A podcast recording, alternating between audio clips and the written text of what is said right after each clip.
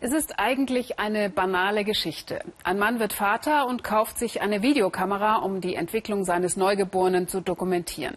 Aber weil die Geschichte in Palästina spielt, landen auf dem Film nicht nur süße Babybilder, sondern auch Panzer, schießende Soldaten, Bagger und Grenzzäune.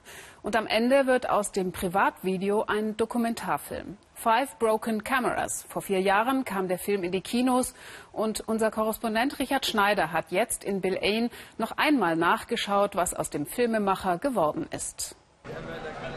Das ist Bill Ain, ein Dorf im Westjordanland mit gerade mal 2000 Einwohnern, ein berühmtes Dorf.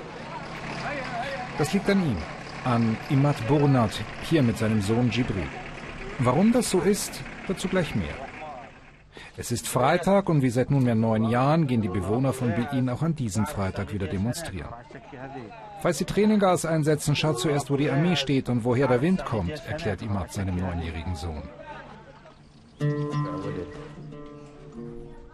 Es begann vor genau neun Jahren. Da wurde Jibril geboren.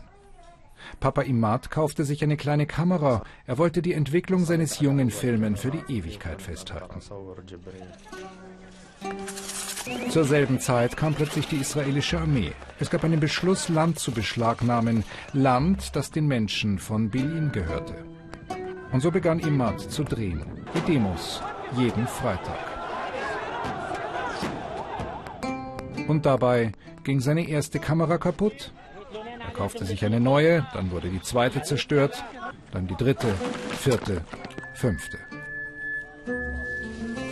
Five Broken Cameras, fünf zerstörte Kameras, so nannte Imad seinen 90-minütigen Dokumentarfilm, den er aus dem Material über die Geschichte der Demonstrationen von Bil'in machte.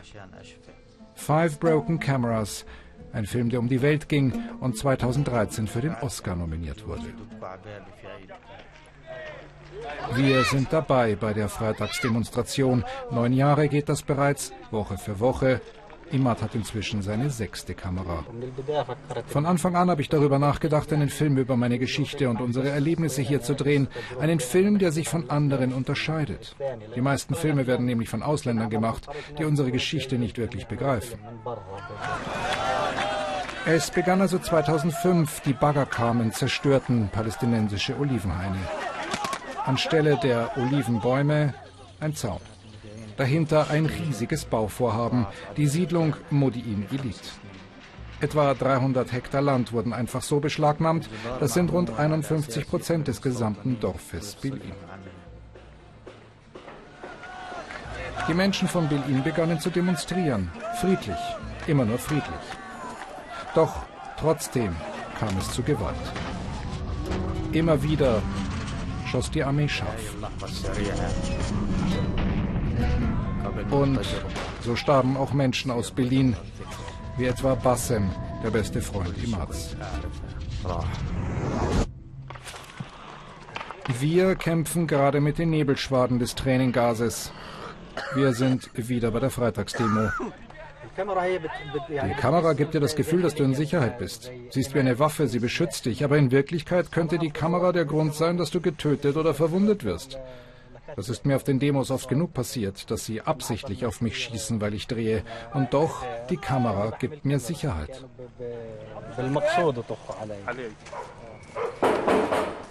Imad dreht sogar mitten in der Nacht, wenn plötzlich die israelische Armee an seinem Haus klopft und ihn verhaften will. Er dreht, obwohl die Soldaten ihm sagen, dass er aufhören soll damit. Das ist mein Haus, ich darf hier machen, was ich will, sagt Imad. Doch es nutzt nichts. Imad wurde in der Vergangenheit immer wieder verhaftet. Die Kamera als Schutz von wem?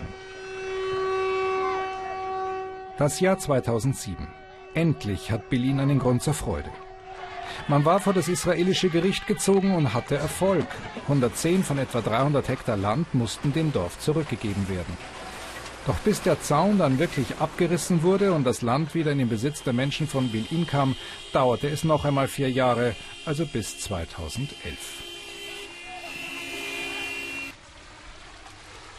Wir sind wieder mit Imad unterwegs. Er zeigt uns heute das Land, das das Dorf zurückbekommen hat. Das ist das Land. Die Leute begannen hier die Felder zu bearbeiten und Häuser zu bauen.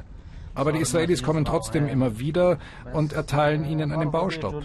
Einige hatten auch Abrissbefehle gekriegt. Auf diesem Land sollte die Siedlung erweitert werden. Schau, auf der anderen Seite wird weitergebaut.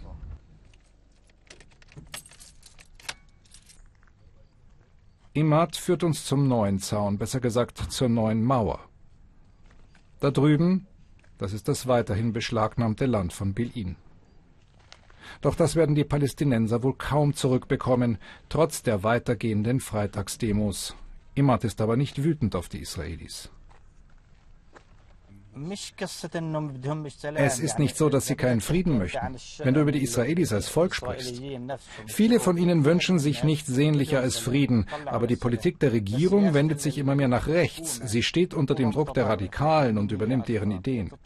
Die Regierung hat nicht den Willen, eine Lösung zu finden, eine Zukunft für Generationen, die hier leben, für Palästinenser und Israelis.